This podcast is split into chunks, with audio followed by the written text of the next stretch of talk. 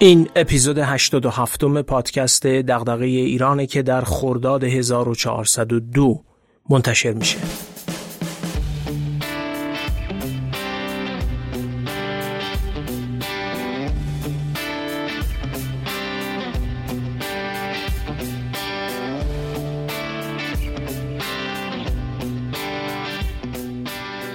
تو اپیزودهای 85 و 86 چگونگی بروز تغییر اجتماعی بر اساس کتاب تغییر نوشته دیمون سنتولا رو بررسی کردیم. توضیح دادیم که منظور از تغییر هم متفاوت شدن باورها و هنجارهای آدم هاست.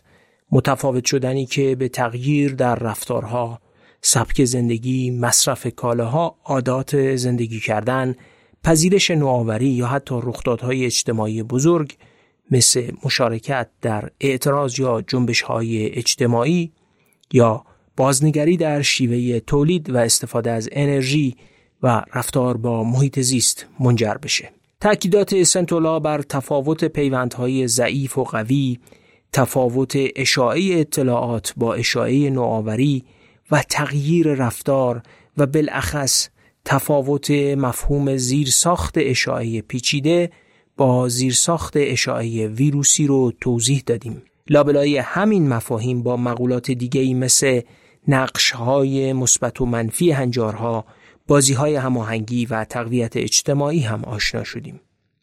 فقط اسمی از این مفاهیم ذکر می کنم تا برای شنونده که دو اپیزود قبل رو شنیده کل و جزء مباحث یادآوری بشه. بدون اینکه وارد جزئیات مباحث قبلی بشیم تکرار کنیم که هر تغییر اجتماعی و پذیرش نوآوری به چهار مانع برخورد می‌کنه. یک مانع هماهنگی یعنی بعضی نوآوری های اجتماعی و تغییرات وقتی جذاب میشن که بخش زیادی از مردم به صورت هماهنگ ازشون استفاده کنن. مثل ایمیل. مانع اعتبار. یعنی بعضی نوآوری ها و تغییرات اجتماعی وقتی جذاب میشن که مردم بهشون اعتماد کنن و ازشون نترسن. یعنی برای مردم معتبر بشن. مانع مشروعیت سومیشه. برخی نوآوری ها و تغییرات اجتماعی وقتی فراگیر میشن که مردم اون رو مشروع بدونن نه مایه آبروریزی یا حاوی ریسک بالا. مثل بعضی از مدها و لباس پوشیدن ها چهارم مانع هیجانه. بعضی رفتارها و تغییرات وقتی رخ میدن که هیجان عاطفی کافی برای مشارکت در اونها ایجاد بشه. مثل مشارکت در برد تیم ملی فوتبال در جام جهانی یا یه راهپیمایی اعتراضی. با این مقدمات در دو اپیزود قبل بود که رسیدیم به این عبارت. یه لحظه ای میاد که بازی هماهنگی به آستانه مشخصی می‌رسه. لحظه ای که هنجار جدید جذاب میشه. اون لحظه نابی که یه دفعه همه احساس می‌کنن انگار تغییر اتفاق افتاده. لحظه ای که اون پذیرندگان و عاملان تغییر اولیه مؤثر واقع میشن و هنجاری رو فراگیر می‌کنن. اما درباره فرارسیدن این لحظه تو اپیزود قبل حرفی نزدیم. حالا می‌خوایم دربارهش بگیم.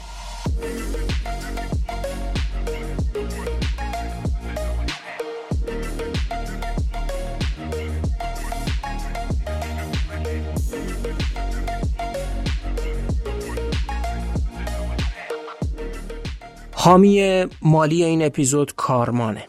نه تا عکس تو صفحه اینستاگرام و کانال تلگرام پادکست گذاشتیم که از فضاهای خانه کارمان گرفته شدن. کارمان جاییه که تخصصی رویداد برگزار می‌کنه. از پدر و مادری که می‌خوان جشن تولد فرزندشون رو برگزار کنن تا صاحبای کسب و کار که رویدادهای تجاری براشون مهمه دوست دارن مهموناشون یه تجربه به یاد موندنی داشته باشن. کارمان دقیقا یه جایی برای خلق همین تجربه است به همین دلیله که کارمان فقط تو سه سال گذشته بیش از 750 نوبت میزبانی انواع رویداد مثل کارگاه آموزشی، جلسات مدیران و گردهمایی های تخصصی رو به عهده داشته و نزدیک به 6 هزار ساعت رویداد در فضاهای خانه های کارمان برگزار شده. و برای همینه که میزبان رویدادهای بیش از هزار شرکت، مؤسسه و سازمان سرمایه گذاری، کارآفرینی و مشاوره و فعالای بزرگ صنعت و تجارت و اقتصاد و البته چهره های شناخته شده فرهنگ و هنر ایران بودن. نشونی سایت کارمان تو توضیحات همین اپیزود گذاشته شده. تصاویر فضاهای کارمان رو هم تو اینستاگرام پادکست و اینستاگرام خودشون می‌تونید ببینید. کارمان می‌تونه همون جایی باشه که برای برگزاری رویدادهاتون به اون احتیاج دارید.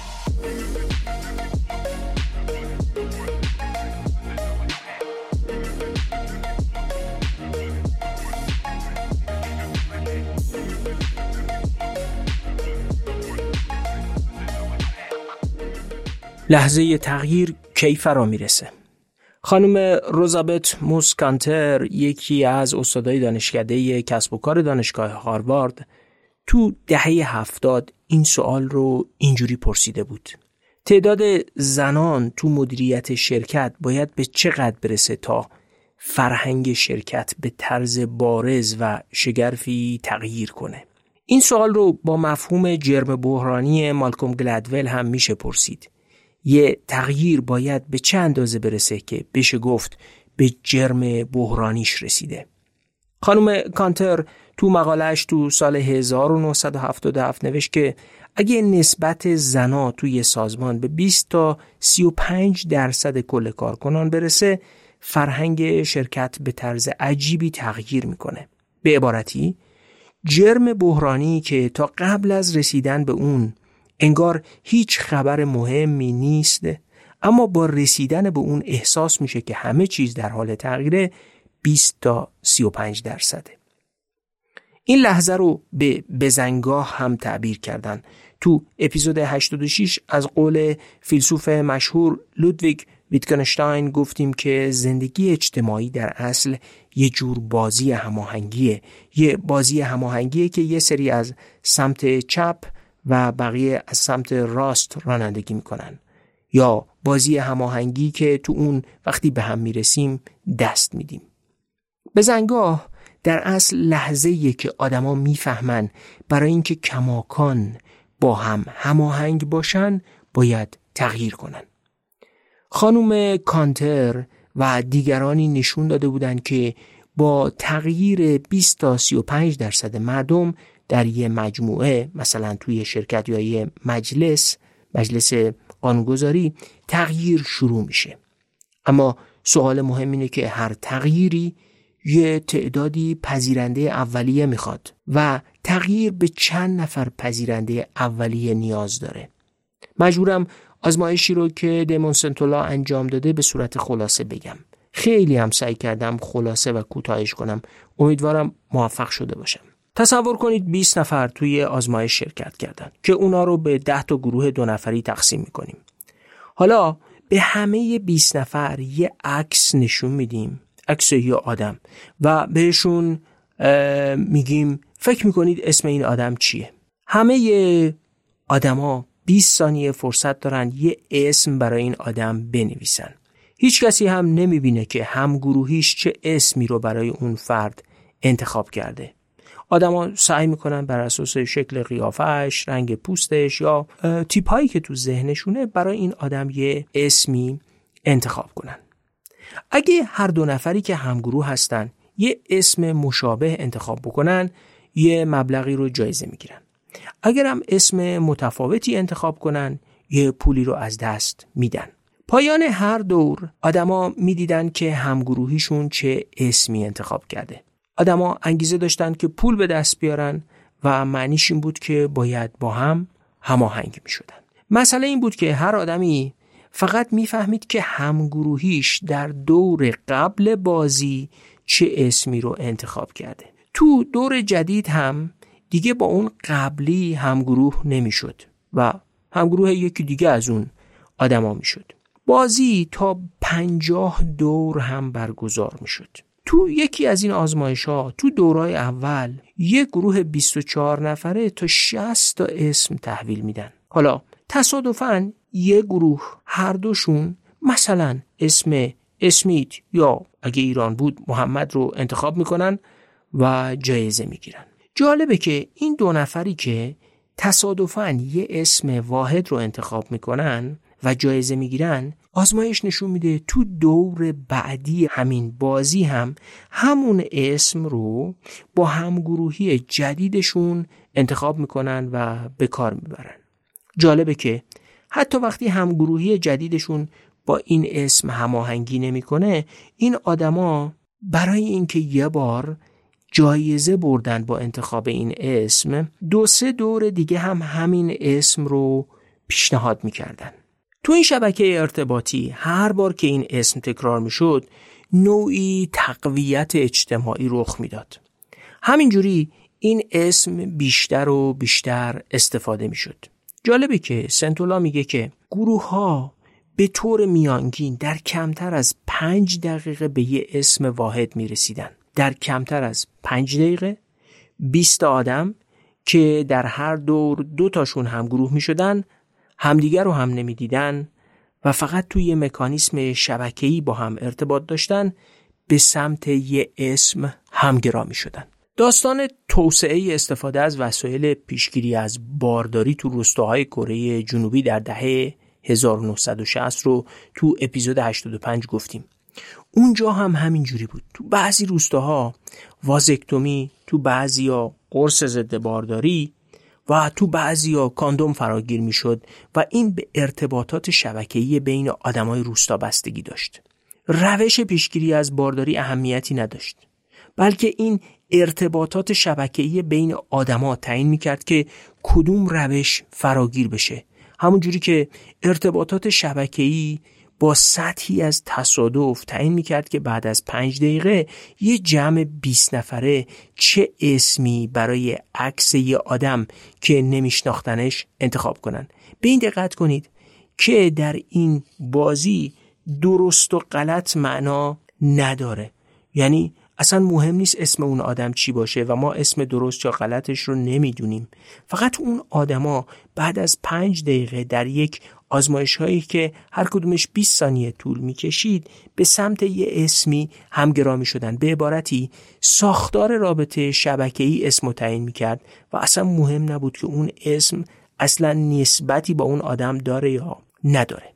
ماجرا وقتی جالب تر میشه که سنتولا تو یکی از آزمایش ها دستیارای خودش رو هم وارد بازی می‌کنه. این آدما وظیفهشون این بود که اصرار کنن روی اسمی که خودشون می‌خواستن برای اون عکس انتخاب بشه اینا تحت هر شرایطی همون اسمی رو که ازشون خواسته شده بود اعلام می‌کردن تعداد این دستیارای سنتولا تو هر گروه بین 17 درصد تا 31 درصد اعضای گروه رو شامل می شدن.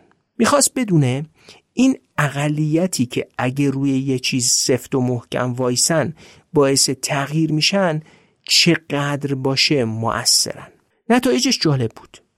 اقلیت 17 تا 21 درصدی کاری از پیش نبردن. تو اون گروهی که دستیارای سنتولا 25 درصد گروه رو تشکیل می‌دادن تونستن یه اسمی رو جا بندازن که با اسمی که اکثریت گروه دنبالش بودن فرق داشت. سنتولا فهمید اگه اقلیت توی گروه رو از 10 به 14 درصد افزایش بده یا از 14 به 17 درصد یا از 17 به 21 درصد اثری نداره. اما اگه از 21 درصد برسونه به 25 درصد این اقلیت متعهد که تحت هر شرایطی اون اسم خودشون رو سعی می‌کنن جا بندازن باعث میشن این تغییر فراگیر بشه. سازوکار اصلی اینه که وقتی یه اقلیت 25 درصدی متعهد به تغییر روی خواسته خودش اصرار می‌کنه می‌تونه بازی هماهنگی رو پیش ببره. تو سوئد بعد از اینکه زنا به یه جرم بحرانی 25 تا 30 درصدی در بین نماینده های مجلس سوئد رسیدن تازه اثرگذاریشون شروع شد. از نظر سنتولا بررسی در شبکه های اجتماعی نشون میده یه اقلیت 25 درصدی متعهد که به هدفش پایبند باشه و براش تلاش کنه می‌تونه تغییر رو رقم بزنه. اون آستانه که جرم بحرانی لازم برای تغییر فراهم میشه وقتیه که 25 درصد جمعیت به تغییر متعهد بشن.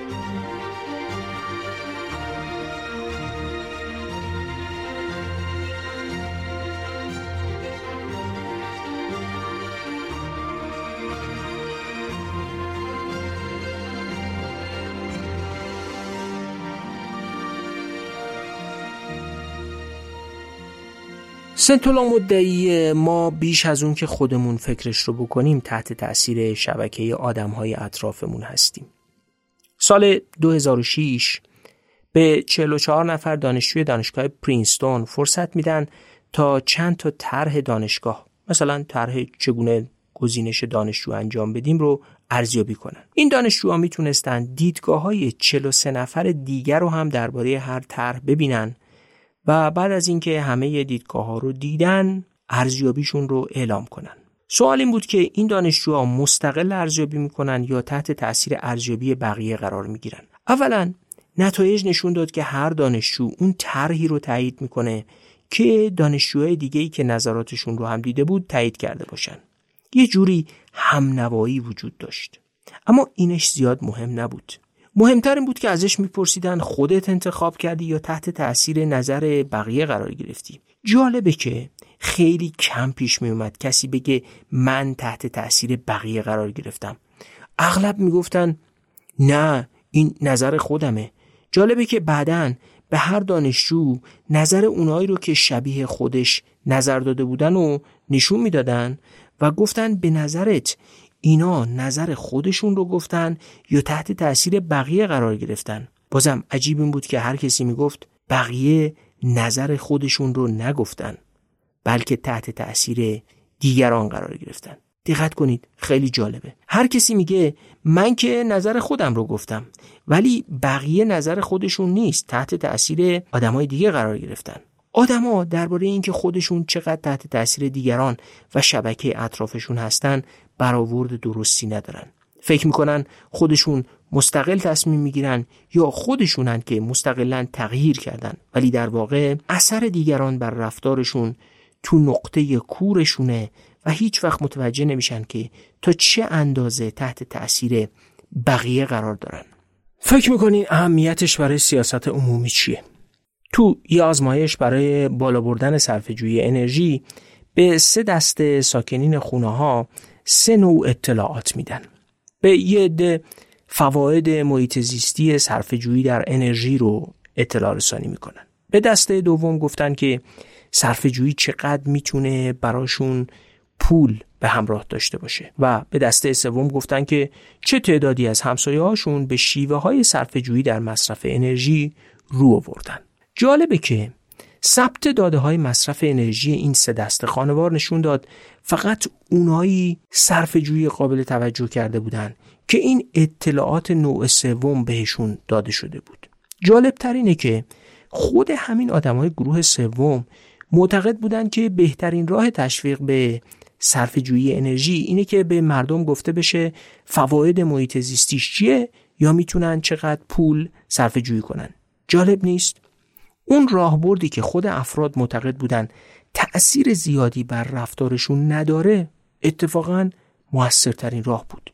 جالبه که تو سوئیس برای توسعه استفاده از صفحات تولید انرژی خورشیدی از همین یافته استفاده می‌کنن. تصمیم شهروندای سوئیسی برای اینکه روی پشت بوم خونشون صفحه خورشیدی نصب کنن یا نصب نکنن تحت تأثیر دونستن فواید محیط زیستی صفحه خورشیدی یا پولی که دولت بهشون می‌داد نبود. فقط وقتی خیلی تحت تأثیر قرار می گرفتن که میفهمیدن همسایه هاشون هم نصب کردن. کاری که تو آلمان هم انجام شد. اگه اینجوری به قضیه فراگیر کردن یه فناوری یا محصول مثل صفحات خورشیدی نگاه کنید مسئله این میشه که اولین صفحات رو کیا نصب می‌کنن؟ فرض کنید می‌خواید پول به یه دی بدید که صفحات رو نصب کنن تا بقیه هم از اونها تأثیر بپذیرن. اون آدمای اولیه رو چجوری انتخاب می‌کنید؟ سنتولا نشون میده که راه موفقیت تو چنین موردایی خوشه های اجتماعی کوچیکه. خوشه اجتماعی کوچیک چیه؟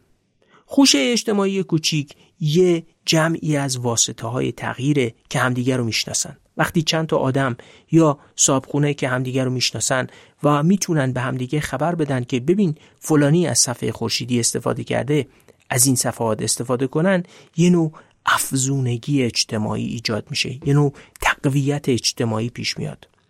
تغییر رو در بین این خوشه جا میندازه و نهادی نمی‌کنه. بعد با پلایی که بین این خوشه و خوشه های دیگه زده میشه تغییر سرایت می‌کنه. سرایت اونقدر می‌تونه زیاد بشه تا به بزنگاه و جرم بحرانی برسه یعنی به 25 درصد جامعه و از اونجا به بعد تغییر می‌تونه فراگیر بشه. دولت مالوی تو سال 2008 از همین روش برای توسعه یه شیوه کشاورزی پایدار استفاده کرده. اونا از یه خوشه کوچیک اجتماعی از کشاورزایی که روش کشت پایدار رو میپذیرفتن برای ترویج این روش استفاده کردند و از همه روش های دیگه ترویج موثرتر بود. جالبه که نتایج بررسی تو مالاوی نشون داده که ترویج کشاورزی پایدار تو این کشور فقیر و توسعه نیافته از همون سازوکاری تبعیت کرده که توسعه کشاورزی پایدار در آمریکا از اون تبعیت می‌کنه. تو آمریکا هم در ابتدای دهه 1930 که خشکسالی به کشاورزی بسیار خسارت زده بود یه ذرت اصلاح نجات شده رو معرفی کردند. به اسم ذرت دورگه.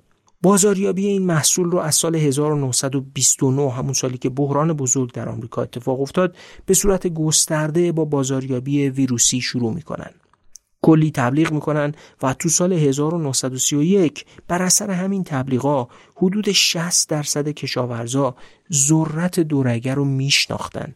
اما تا سال 1933 یعنی چهار سال بعد از اینکه بازاریابی ذرت دورگه شروع شده بود فقط یه درصد کشاورزا ازش استفاده می‌کردن. هر چی بیشتر رو بازاریابیش وقت و پول میذاشتن کمتر نتیجه می‌گرفتن.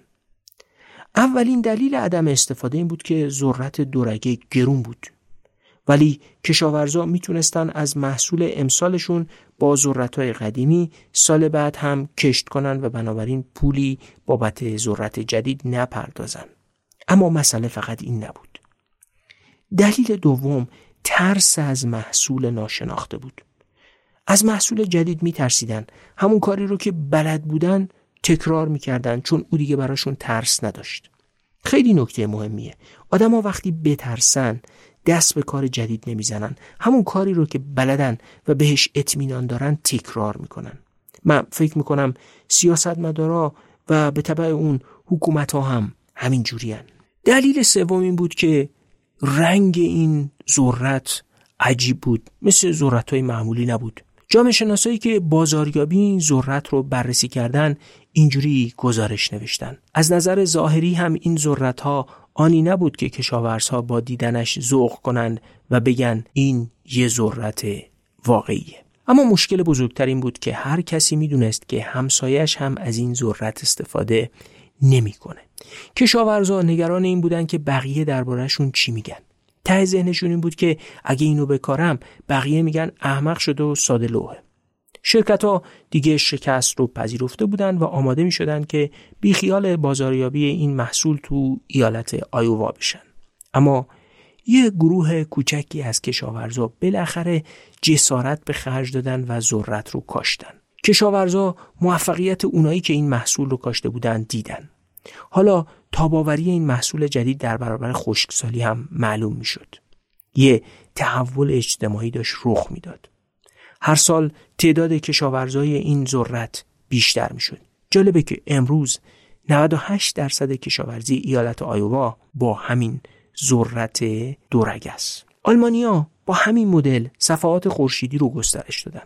وقتی نصب صفحات خورشیدی رو روی دو هزار خونه در آلمان شروع کردن چهل میلیون خانوار مشترک برق تو آلمان وجود داشت یعنی نصب روی پنج هزارم درصد خونه ها. قطره ای توی دریا. ولی اونا رو جایی نصب کردن که تو چشم باشه. بین سالهای 1992 تا 2009 تعداد نصب از اون 2000 خونه به 576 هزار خونه رسید. یعنی ظرف 17 سال تعدادشون 288 برابر شد. تا سال 2016 آلمان به بالاترین سرانه تولید انرژی خورشیدی تو جهان رسیده بود. یه تحلیل اجتماعی نشون داد که تأثیرات اجتماعی محله‌ای مهمترین نقش رو در توسعه صفحات خورشیدی داشته. دولت ژاپن هم با استفاده از تجربه آلمان برنامه هفتاد هزار پشت بام رو راه اندازی می‌کنه.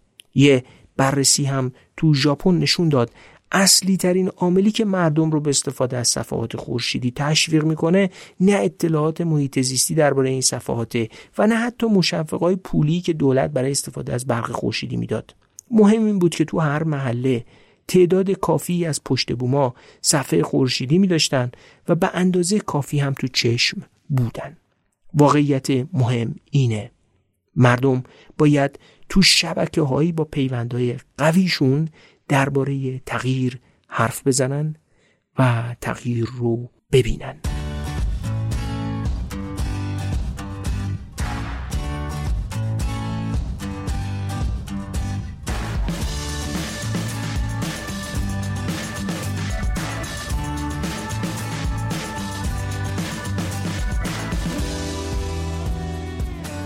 حالا موقعشه که از اونچه درباره شبکه ها و تغییر اجتماعی گفتیم استفاده کنیم.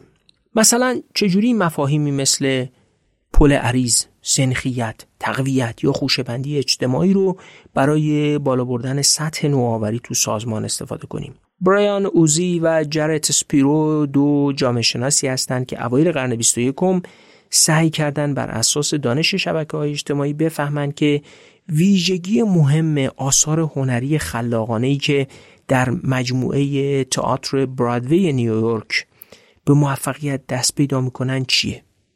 برادوی یه مجموعه از سالن‌های تئاتر بزرگ در خیابان برادوی شهر نیویورک و به نوعی پایتخت تئاتر جهان هم به حساب میاد که هر ساله میلیون ها بلیت تئاتر توش فروخته میشه. یافته اصلی اوزی و اسپیرو این بود. هنرمندان به طور جداگانه نمی توانستند عاملی باشند که موفقیت اثری خلاقانه را در برادوی تضمین کند. آهنگ های ویژه، رنگ ها، لباس ها و حتی مزامین خلق شده هم عامل موفقیت نبودند. خواستگاه موفقیت در حقیقت مناسبات خاصی بود که بین دستن در کاران نمایش برقرار بود. آثار موفق حاصل همکاری هایی بود که در آنها آدم های با استعداد بین دو مقوله تعادل برقرار می کردند. درس های مشترکی که از همکاری های قبلیشان آموخته بودند و ایده های نوعی که در همکاری فعلیشان با هم خلق می کردند. نوآوری موفق از دل شبکه هایی زاده می شود که بین همکاری و خلاقیت تعادل برقرار می کند. عاملی که موفقیت را تضمین می کند نحوه ارتباطی است که گروه با شبکه بزرگتر متخصصان تولید آثار خلاقانه در برادوی برقرار می کند و نکته جالبتر اینه که در دوره های اوجگیری نوآوری در برادوی مثلا در دهه 1940 شبکه همکاری تو صنعت تئاتر از گروه های در هم تنیده تشکیل می شده که به قول سنتولا پل های عریض بینشون برقرار بوده و نتیجه گیری نظری سنتولا خیلی جالبه. در همه این موقعیت ها آنچه به خلاقیت تداوم بخشیده زیر ساخت همهگیری بوده است. این زیر ساخت است که انتقال دانش بین گروه ها را میسر می کند و به پیشرفت ناگهانی نوآوری می انجامد خب حالا وقتشه بپرسیم اگه جامعه شناسی شبکه های اجتماعی می‌تونه به کشف رازهای موفقیت آثار خلاقانه تئاتر در برادوی کمک کنه حتما می‌تونه به شناخت راه های بیشتر کردن خلاقیت و نوآوری در سازمان ها هم کمک کنه. اگه متخصصای شرکت دارن رو ساخت داروی جدید سرطان، ساخت واکسن یا طراحی یه خودروی جدید کار می‌کنن یا اگه توی یه شرکت فناوری اطلاعات متخصصا دارن رو طراحی یه الگوریتم برای تحلیل داده های کلان یه پلتفرم خورده فروشی کار می‌کنن برای خلاقتر شدن و رسیدن به محصول بهتر چه باید کرد؟ چه کار می‌کنید که گروه آدمای فعال تو این پروژه ها خلاقتر بشن و به راه های ابتکاری بهتری برسن؟ بذارید یه مثال بزنیم از اینجا شروع کنیم و بعد راه رو بررسی کنیم. سال 2005 کمپانی نتفلیکس بر اساس فیلمایی که کاربرا قبلا دیده بودند به کاربر فیلم جدید پیشنهاد می‌داد. کاری که همه پلتفرمایی که چیزی میفروشن انجام میدن. برای یه کسب و کار امر خطیریه. اگه به یه مشتری فیلم نامناسب با سلیقش پیشنهاد بدید حوصلش سر میره و دفعه بعد به پیشنهاد پلتفرم توجهی نمی‌کنه. علیرغم اینکه نتفلیکس بر اساس تحلیل داده های ده ها میلیون نظر ثبت شده کاربرا درباره فیلم ها و نمره‌ای که داده بودن یه الگوریتم پیشنهاد فیلم طراحی کرده بود ولی می‌دیدن که مشتریشون داره کاهش پیدا می‌کنه. نتفلیکس به جای اینکه یه مسابقه عمومی برای حل این مشکلش برگزار کنه اومد و همه داده های نظر کاربرا و نمره‌ای که به فیلم ها داده بودن رو منتشر کرد و در دسترس عموم قرار داد. و به متخصصا گفت شما بر اساس این داده ها چه الگوریتمی برای پیشنهاد فیلم به مخاطب ارائه می کنید یه جایزه یه میلیون دلاری هم براش گذاشتن. سه سال این رقابت ادامه پیدا کرد. دانشجوها شروع کردن روش کار کردن. تو دانشگاه ها براش کلاس گذاشتن و برنامه نویس های حرفه ای هم افتادن دنبالش. بالاخره سال 2009 یه گروهی جایزه رو برنده شد. سنتولا و همکارش از این راهبرد نتفلیکس استفاده کردند تا به این سوال جواب بدن که میزان ارتباط گروه ها بر تواناییشون برای نوآوری چه تأثیری می‌ذاره؟ و هدف کاربردیشون هم این بوده که آیا میشه با طراحی شبکه های اجتماعی کارآمد بین گروه های متخصصان داده نوآوری رو مدیریت کرد؟ و تخصصی تر اینکه آیا الگوهای متفاوت ارتباطات شبکه‌ای مثلا الگوی تور ماهیگیری در مقابل الگوی آتشبار تأثیری بر نوآوری می‌گذاره؟ برای اینکه اینو بررسی کنن 180 نفر متخصص رو برای آزمایش شناسایی می‌کنن. متخصصایی که تو دانشگاه ها کار می‌کردن. اونا رو به 16 گروه تقسیم می‌کنن. 8 گروه رو بر اساس الگوی شبکه آتشبار و 8 گروه رو بر اساس الگوی تور ماهیگیری سازماندهی می‌کنن. یه مسئله بهشون دادن تا براش راه حل بدن. مسئله این بود. هر تیمی 15 دقیقه فرصت داشت تا به این مسئله جواب بده. تعیین یه الگویی برای اینکه نشون بده عامل موثر بر فروش کفشای یه شرکت چیه. چی تعیین می‌کنه که کفشای این شرکت فروش میره یا نمیره؟ سنتولا و همکارش می‌فهمن که تو گروه هایی که الگوی آتشبار حاکمه هر راه حل خوبی فوری منتشر میشه و کل گروه می‌فهمن که یه کسی یه راه حل خوب داده یه الگو داده که تعیین می‌کنه کفشا چجوری فروش میرن. بنابراین دست از کار کردن رو الگوهای مبتکرانه تر میکشیدن. اما تو الگوی تور ماهیگیری خبر کشف یه الگو به سرعت پخش نمی‌شد. افراد محدودی متوجه می شدن و بقیه هم داشتن روی مدلاشون کار می‌کردن. در اصل خوشبندی اجتماعی تنوع رو حفظ می‌کرد. داشت تنوع اطلاعاتی رو حفظ می‌کرد. اخبار اون الگوهایی که هنوز ارزش و کاربردشون مشخص نشده بود به گوش بقیه گروه ها دیرتر می‌رسید. یافتشون جالبه. یکی از موانع بزرگ در برابر نوآوری اشاعه سریع راه حل است که از طریق اشاعه ساده به سرعت فراگیر می شوند. فرض کنید اینجوریه. همکارای عزیز بیایید روی یه مدل محصول یا راهبرد بهتر کار کنیم.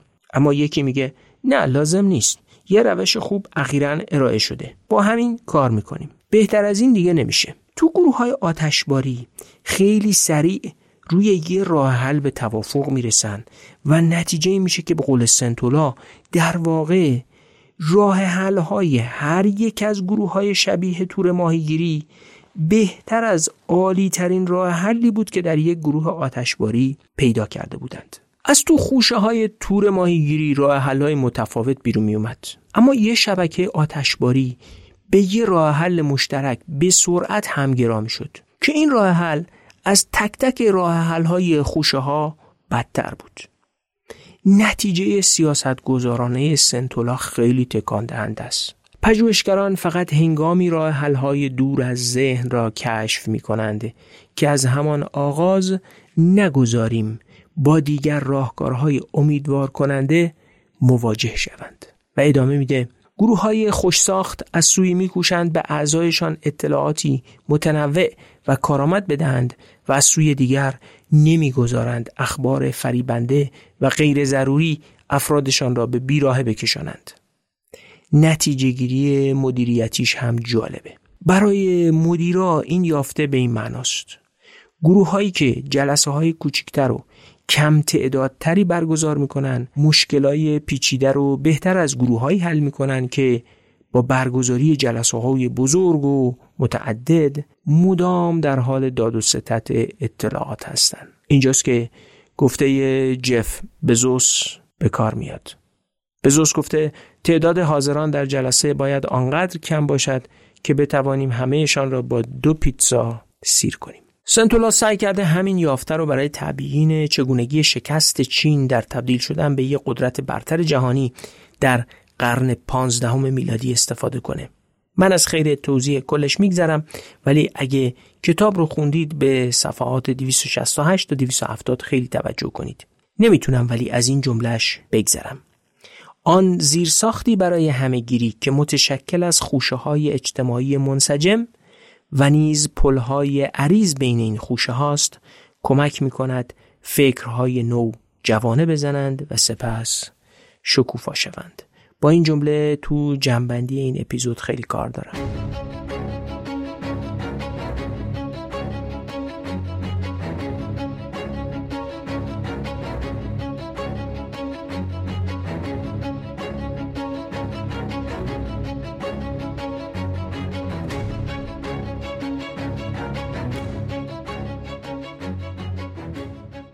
ناسا تو سال 2013 یه مجموعه داده ماهواره‌ای درباره تغییرات توده یخ قطب شمال منتشر می‌کنه.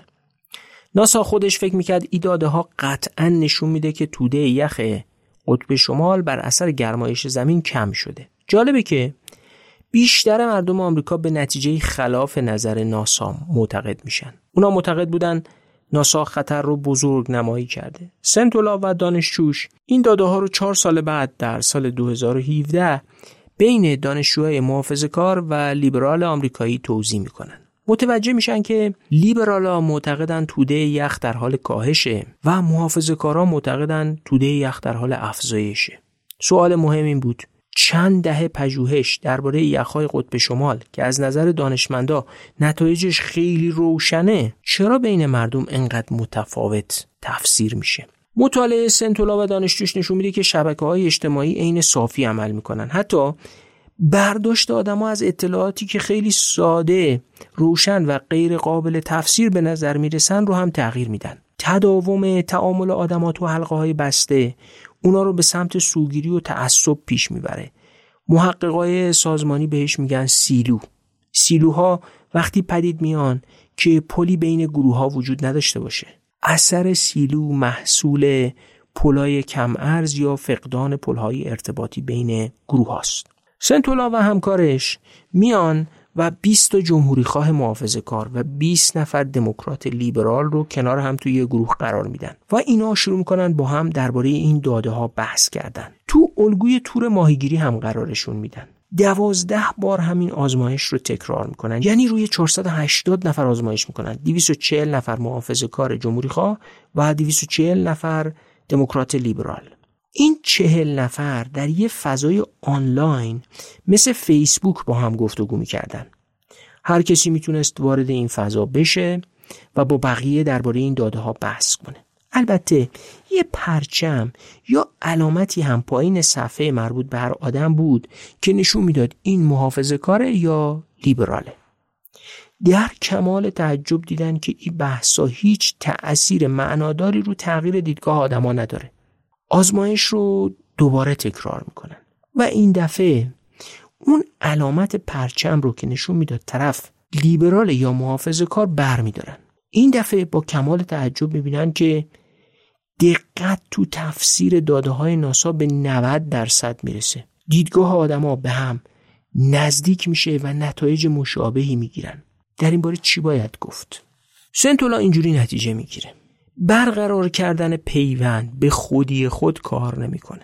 تا وقتی تعصب برقراره و هر کسی تو ذهنش تصویر غیرقابل تغییر از طرف مقابلش داره یادگیری و تغییر تو شبکه هم رخ نمیده. یعنی مسئله نفهمیدن یاد نگرفتن یا دشمنی کردن تو تعامل نیست. مسئله چارچوبیه که تعامل توش قالب بندی میشه.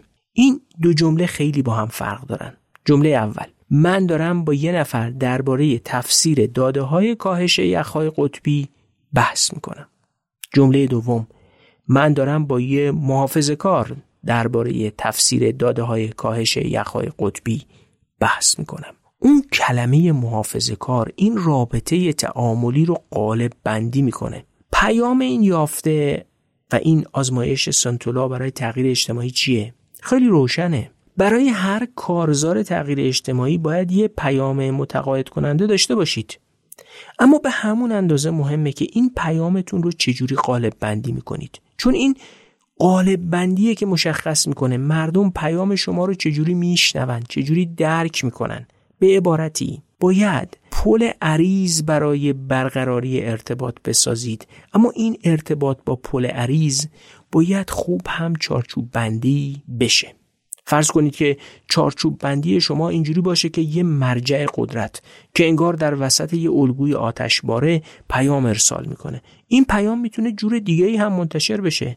وقتی تو گروه های واتساپی خودساخته مردم تو گروه هایی که آدما با هم برابرن درباره هر پیام بحث بشه و تو گروه هایی بحث بشه که اقتدار مرکزی وجود نداره اون وقت پذیرش ایده فرق می‌کنه و ایده هایی که از هر گروه گفتگو بیرون میاد فرق می‌کنه و این ایده ها با پل های عریض به گروه های دیگه سرایت می‌کنن. اینجوری یه جامعه خلاقتر پیدا میشه. جالب اینه که اینفلوئنسرها برای توسعه همون ایده های مرکزگرای دارای اقتدارگرایی خوبن. با یه سازوکار سرایت ساده ایده رو پخش می‌کنن. اما واقعیت اینه که ایده های خلاقانه و حاوی تغییر از گروه ها یا خوشه های هاشیهی از کسایی که در مرکز شبکه نیستن و در حاشیه فعالیت می‌کنن بیرون میاد. درست عین گروه کوچیک کشاورزای آیووا که کشت ذرت دورگر رو پذیرفتن و مثل زنای حاشیه‌ای روستاهای کره که کنترل بارداری رو قبول کردن. یه یافته بزرگ هم داریم که به درد تاریخ بشر می‌خوره.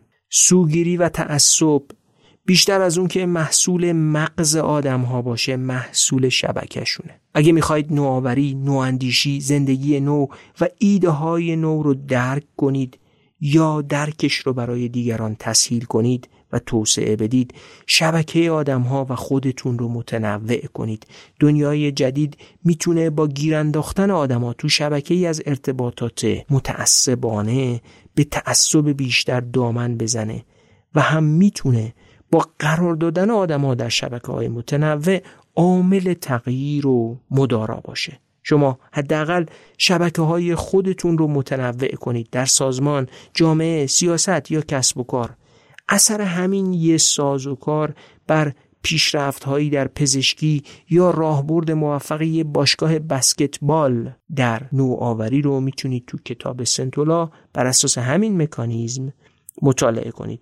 گفتنش خیلی وقت می‌گیره. خیلی کار داریم و باید جنبندی کنیم. جنبندی سه اپیزود و البته فراتر از اونچه که سنتولا نوشته و عطف به مسائل جامعه خودمون.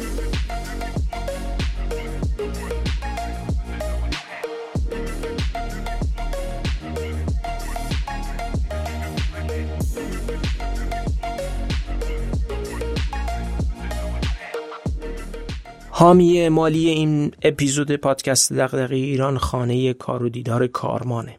اگه خانه کار و دیدار کارمان جای خوبیه که برای مهمونای کسب و کارتون در یه رویداد تجربه به یاد موندنی خلق کنید فقط مال فضاهای زیبا و با کیفیتشون در تهران و خارج از تهران نیست. بخش زیادیش نتیجه واحد یا به قول خارجی ها دپارتمان برنامه‌ریزی و برگزاریشونه. تو این واحد به صاحب رویداد راهکارهای هدفمند اثر بخشی بیشتر رویدادش رو پیشنهاد می‌کنن. برای رونمایی از پروژه های معرفی محصولات و خدمات ایده پردازی می‌کنن و برای اجراش طرح میدن. غیر از پیشنهاد دادن استراتژی برگزاری رویداد رو هم برای صاحبش طراحی می‌کنن و به این ترتیب بر اساس اینکه صاحب رویداد بخواد جشن گرد همایی سازمانی، همایش تخصصی، افتتاحیه، میزبانی نمایشگاه های تخصصی محدود یا میزبانی انواع کارگاه آموزشی و جلسات آنلاین رو برگزار کنه بهش طرح و برنامه ارائه میدن. خلاصه برگزاری رویداد رو به صورت حرفه‌ای طراحی می‌کنن. یه سری به سایت کارمان بزنید که نشونیش رو تو توضیحات همین اپیزود گذاشتیم. تصاویری از فضاهای کارمان رو هم در صفحه اینستاگرام پادکست قرار دادیم. صفحه خودشون رو هم می‌تونید برای توضیحات و تصاویر بیشتر نگاه کنید.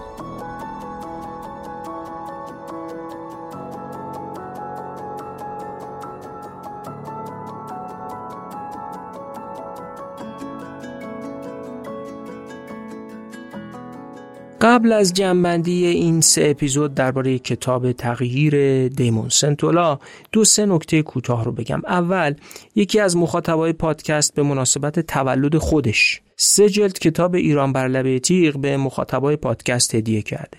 خودمون هم دو جلد بهش اضافه کردیم و به مدت یه هفته می‌تونید به ما ایمیل بزنید و تمایلتون برای دریافت این هدیه رو اعلام کنید. به قید قرعه برنده ها رو انتخاب و اعلام می‌کنیم. از این مخاطب عزیز که نخواستن اسمشون رو هم بگیم تشکر می‌کنیم.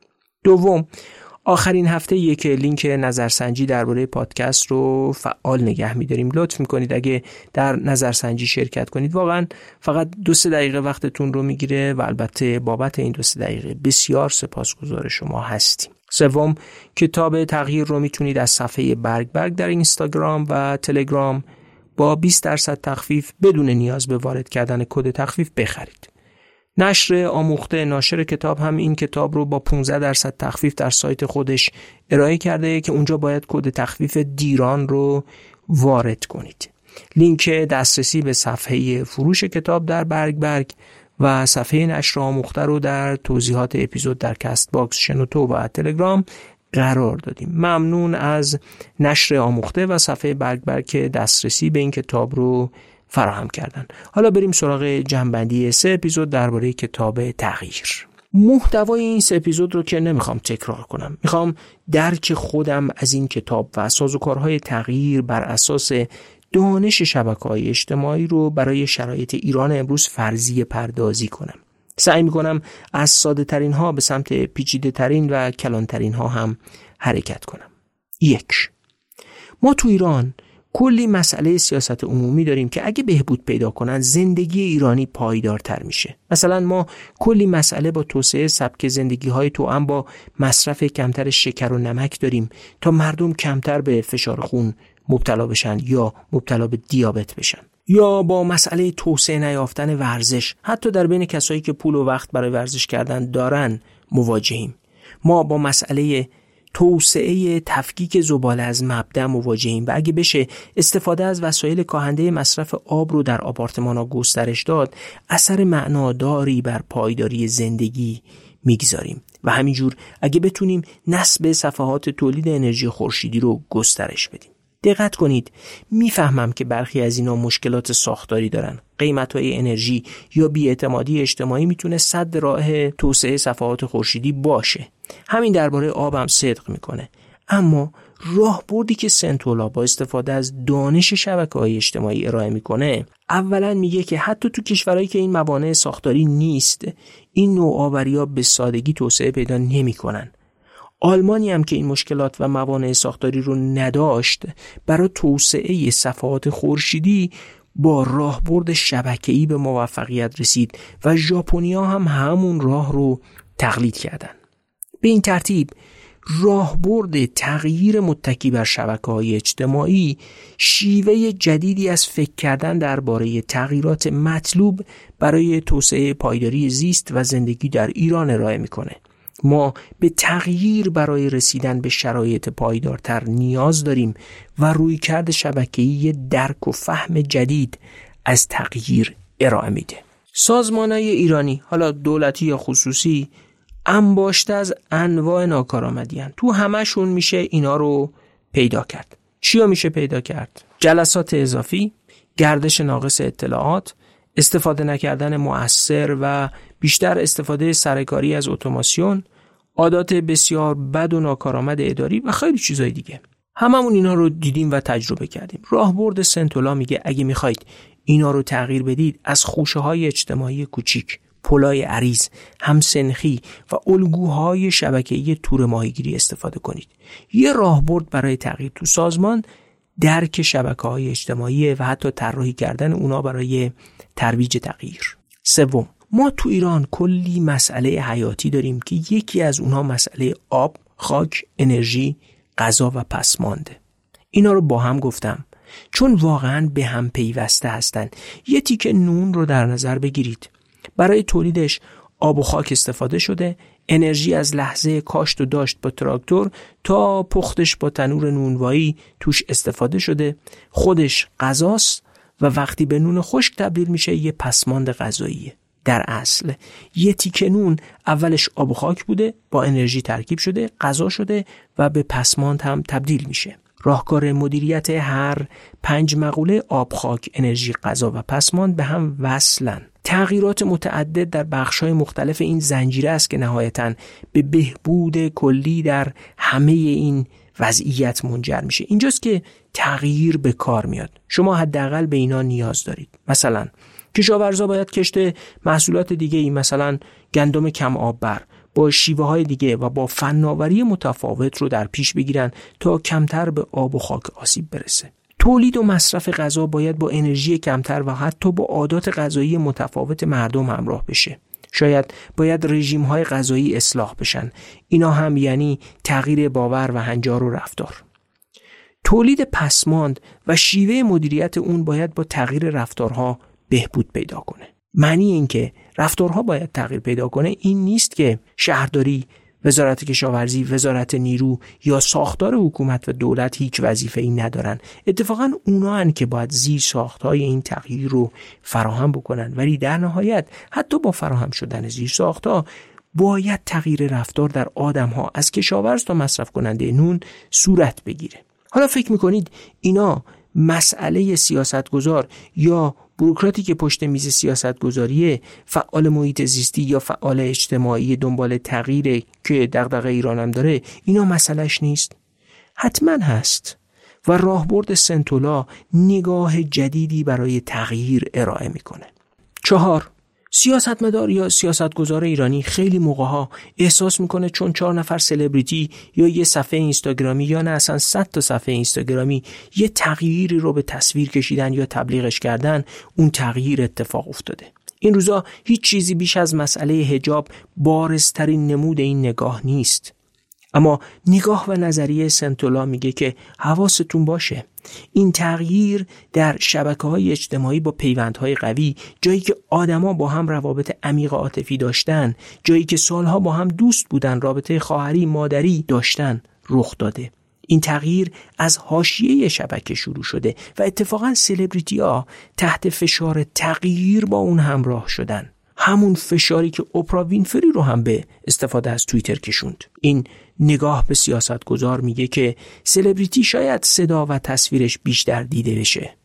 اما او حد اکثر یه حلقه میانی تغییره او اتفاقا محافظ کارتره و وقتی با تغییر همراه شده که هزینش براش پایین بوده. تغییر در حاشیه شبکه و در بین ناشناس ها شروع شده بود و ادامه داره.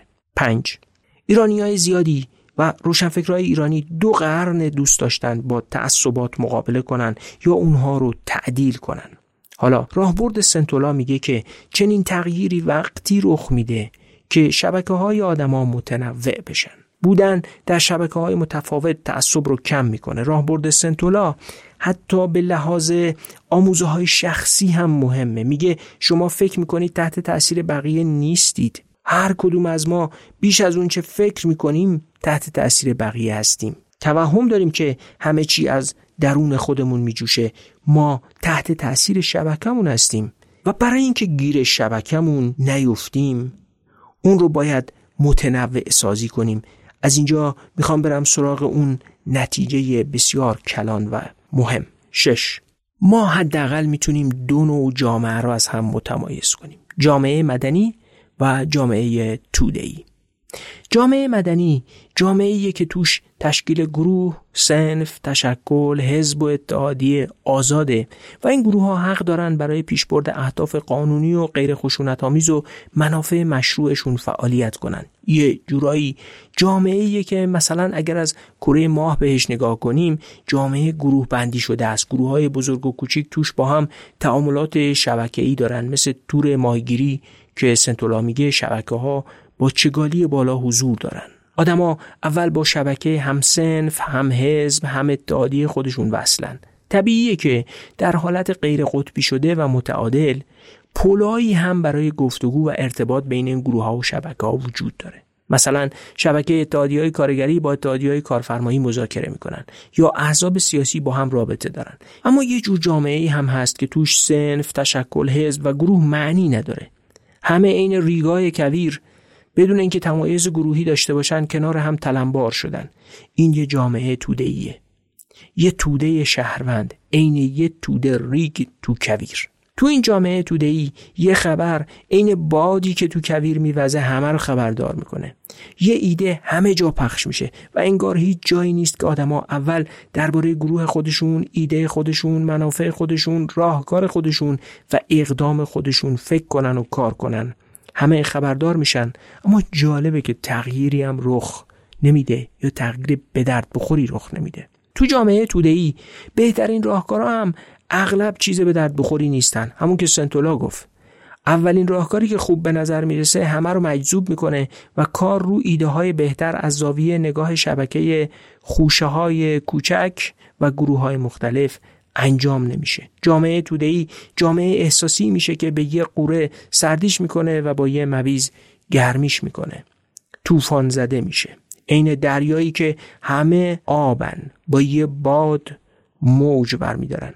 اما تو حوزای پرورش ماهی که ممکنه همشون هم کنار هم دو سه هکتار استخر بشن اما چون جدا جدا از همن و هر کدوم یک گروه تشکیل دادن موج ایجاد نمیشه. هر چقدر هم باد شدید باشه. کورنهاوزر نظریه پرداز جامعه تودهی معتقد بود و نشون داد جامعه تودهی مستعد فاشیسم و اقتدارگراییه و جامعه مدنی استعداد بسیار کمتری برای همچین پدیده های ناخرسند کننده ای داره. خلاقیت و ارائه راهکارهای برون رفت از وضعیت های ناخرسند کننده محصول جامعه که توش آدما به صورت شبکه های تور ماهیگیری زندگی می‌کنن. هفت از همین زاویه است که سالهاست بر اهمیت تقویت سازمانها، تشکلها، اتحادیه و هر نوع سازماندهی معطوف به خیر جمعی تأکید شده و من خودم بخشی از کسایی بودم که بر ضرورت خروج ایران از وضعیت جامعه تودهی تأکید کردم. البته معتقد نیستم جامعه ایران امروز جامعه کاملا تودهیه اما ضعف نظامی از شبکه ها به شکلی که گفتم در این جامعه کاملا آشکاره. هشت این که میگم یه فرضیه است نه یه یافته خیلی قابل اعتماد امید در ایران امروز چرا کم شده و چگونه میشه افزایشش داد امید محصول ایده ها کنش ها و توسعه رفتارهایی در سطوح مختلفه که با تغییر به دست میان. با نگاه سنتولا این تغییرات در سازوکار یا مکانیسمی شبکه‌ای پدید میان. این از سطح فرد تا سازمان و تا سطح کلان جامعه صدق می‌کنه. فرد سازمان شرکت یا جامعه‌ای که سرمایه شبکه‌ای داشته باشه می‌تونه تغییر رو امکان پذیر کنه. به تغییرات خودتون شرکتتون و جامعتون خوب دقت کنید. آیا شبکه ها نقشی در تغییر ایفا کردن؟ بذارین یه سوال چالش برانگیز بپرسم و شما اونایی که حداقل تجربه کردید بهش فکر کنید. خرید و نگهداری حیوانات خانگی در ایران در یک دهه گذشته افزایش پیدا کرده. آیا این حاصل قرار گرفتن آدم ها در شبکه ای از ارتباطات با پیوندهای قوی و مشاهده کردن حیوانات خانگی نزد دیگران نبوده. شما تجربتون چی میگه؟ نه. و آخرین نکته. امیدوارم ایده های دیمون سنتولا درباره شبکه های اجتماعی و تغییر و سه اپیزودی که دربارش کار کردیم انگیزه خوبی برای کسانی فراهم کنه که کارهای پژوهشی با همین روی کرد انجام بدن و فرضی هایی بر اساس این روی کرد رو بررسی کنن. امیدوارم همه اونها که به تغییرات مثبت در جامعه ایران در اقتصاد و سیاست امید دارن به پایداری محیط زیستی ایران فکر می‌کنن و برای پیشبرد طرحهای سیاستیشون دنبال راهکار میگردن در این نوع نگاه به جهان و تغییر مطالب جالب و راهگشایی پیدا کنن. خوشبختانه در عصری به سر می‌بریم که مطالعات میان رشته ای گسترده شدن. حالا یه جامعه شناس یه دانشجوی جامعه شناسی می‌تونه با یه دانشجوی علوم شناختی با یه دانشجوی کامپیوتر با یه استاد حوزه هوش مصنوعی با هم کار بکنن و پلتفرم هایی و سیستم هایی برای جامعه شناسی تجربی جامعه شناسی آزمایشگاهی ایجاد بکنن. امیدوارم که این ترکیب ها در دانشگاه ها و مطالعات بین رشته ای در حوزه علوم اجتماعی حالا اهم از اقتصاد جامعه شناسی یا بقیه رشته ها و حوزه علوم کامپیوتر یا هر نوع امکانی برای جامعه شناسی آزمایشی و در تعامل با روانشناسی به بقیه شکل بگیره.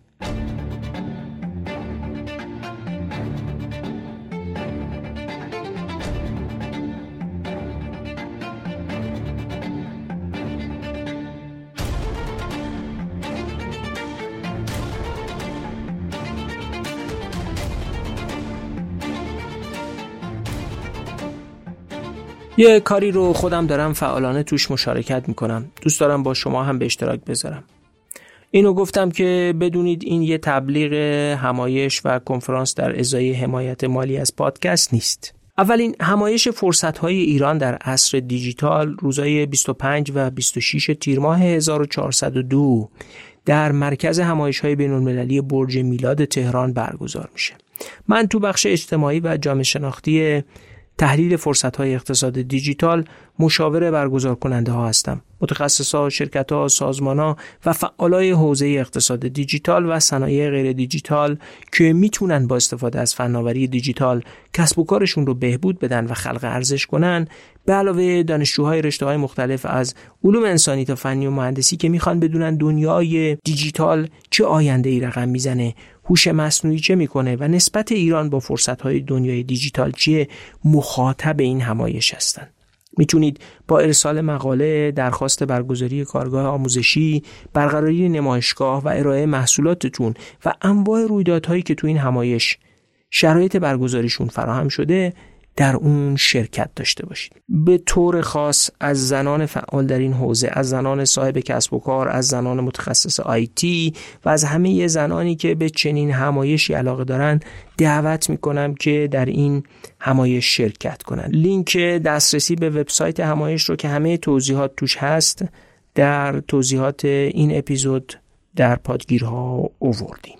خیلی ممنون که این اپیزود رو با ما بودید و همراهی کردید. ممنون که با هر وسیله‌ای که می‌تونید ازمون حمایت می‌کنید. ممنون که انرژی می‌دید که با هم دغدغه ایران داشته باشیم و به تغییرات منجر به خیر جمعی در اون فکر کنیم. لطف می‌کنید اگر ایده هاتون رو برامون بنویسید. خصوصا اگر برامون بنویسید که با شنیدن اپیزودهای تغییر یا خوندن کتاب سنتولا چه افکار جدیدی به ذهنتون راه پیدا کرده یا چه ابتکارهای جدیدی در پیش گرفتید. لطفا ما رو به دیگران معرفی کنید تا شنیده بشیم. یه نتیجه روشن ایده سنتولا اینه که پادکست دغدغه ایران نه با تبلیغ گسترده در یک شبکه آتشباری بلکه از طریق شبکه پیوندهای قوی مبتنی بر توصیه های توأم با تقویت اجتماعی در شبکه ای از افراد که یکدیگر را می‌شناسند و در خوشه های کوچک اجتماعی حضور دارند. توسعه مییابد. برای همینه که توسعه این پادکست نیازمند معرفی و تقویت اجتماعی از جانب شماست. ممنون که ازمون حمایت مالی هم می‌کنید و حتی برای جشن تولد خودتون هم سه تا کتاب برای هدیه دادن به مخاطبای پادکست دغدغه ایران در نظر می‌گیرید. ایمیل ما هست دیرانکست at gmail.com برامون بنویسید. خوشحال میشیم. فعلا تا اپیزود 88 خداحافظ.